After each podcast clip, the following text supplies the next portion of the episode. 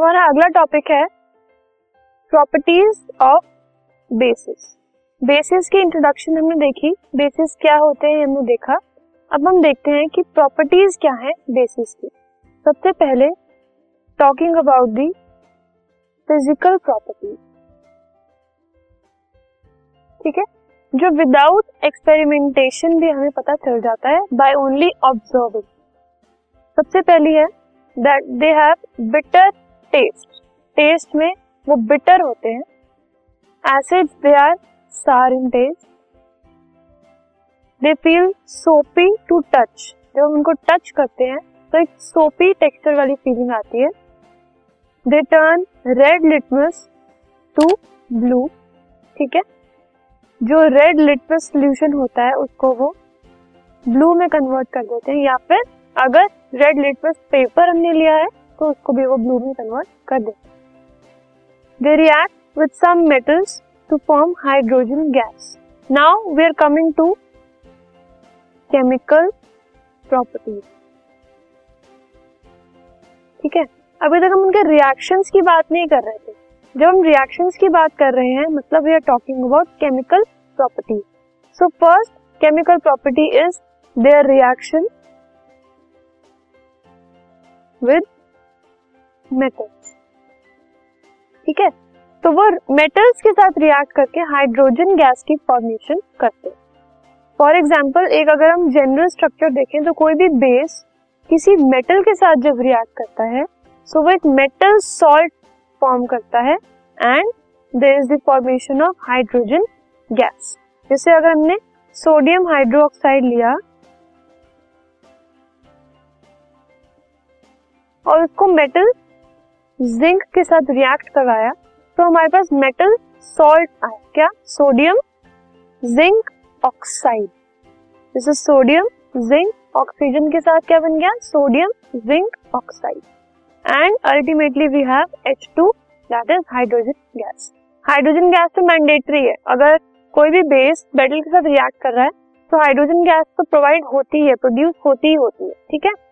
उसके साथ में जो भी हम मेटल यूज़ कर रहे हैं, उसका कॉरेस्पॉन्डिंग सॉल्ट बन जाता है।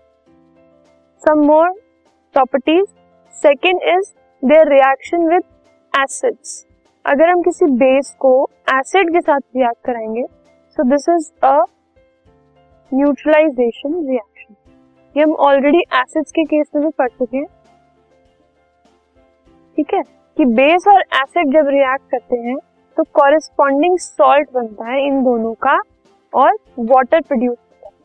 For example NaOH sodium hydroxide H2SO4 which is sulphuric acid जब वो रिएक्ट कर रहे हैं तो हमारे पास एक सॉल्ट बनता है, ठीक है? That is Na2SO2 and water water is mandatory ये तो बनेगा ही ठीक है? बट जो सॉल्ट होगा वो डिपेंड करता है कि हमने कौन सा बेस और कौन सा एसिड इसमें लिया, ठीक है? सो सोडियम और इसका मेटल पोर्शन और इसका नॉन मेटल वाला, दूसरे वाली साइड वाला जो नेगेटिव पोर्शन है, वो लेकर सॉल्ट बन है। एक का पॉजिटिव पोर्शन और एक का नेगेटिव ठीक है? N A is N A plus and SO four is SO four two minus तो प्लस एंड माइनस बना, लेकर उन्होंने क्या किया? सॉल्ट फॉर्म कर दिया। So third chemical reaction is with non metal oxides ठीक है? सो फ़र्स्ट है हमारे पास, अगर हम जनरल फॉर्म देखें नॉन मेटल ऑक्साइड में अगर हम बेस को रिएक्ट करवाएँ तो we get salt and water हर जगह जब हम सॉल्ट देखते हैं सॉल्ट मतलब एक न्यूट्रल प्रोडक्ट ठीक है? जो कि, जो हम चीज़ों को रिएक्ट करा रहे हैं, जिन रिएक्टेंट्स की हम बात कर रहे हैं, उनके ऊपर डिपेंड करता है कि कौन सा सॉल्ट बनेगा, ठीक है? इस केस में we have C A O H twice ठीक है which is calcium hydroxide carbon dioxide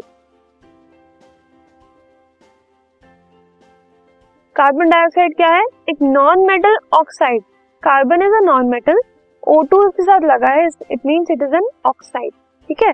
सो ये दोनों ने जब रिएक्ट किया तो हमारे पास सॉल्ट आया CO2 CO3 that is calcium carbonate calcium और कार्बन डाइऑक्साइड को मिक्स करके there is salt formation which is calcium carbonate और वाटर इज़ मैंडेटरी ठीक है So these were some physical and chemical properties of bases. We'll now move on to our next topic. This podcast is brought you by Hubhopper शिक्षा अभियान अगर आपको ये podcast पसंद आया तो प्लीज़ लाइक शेयर और सब्सक्राइब करें और वीडियो क्लासेस के लिए शिक्षा अभियान के यूट्यूब चैनल पर जाएँ।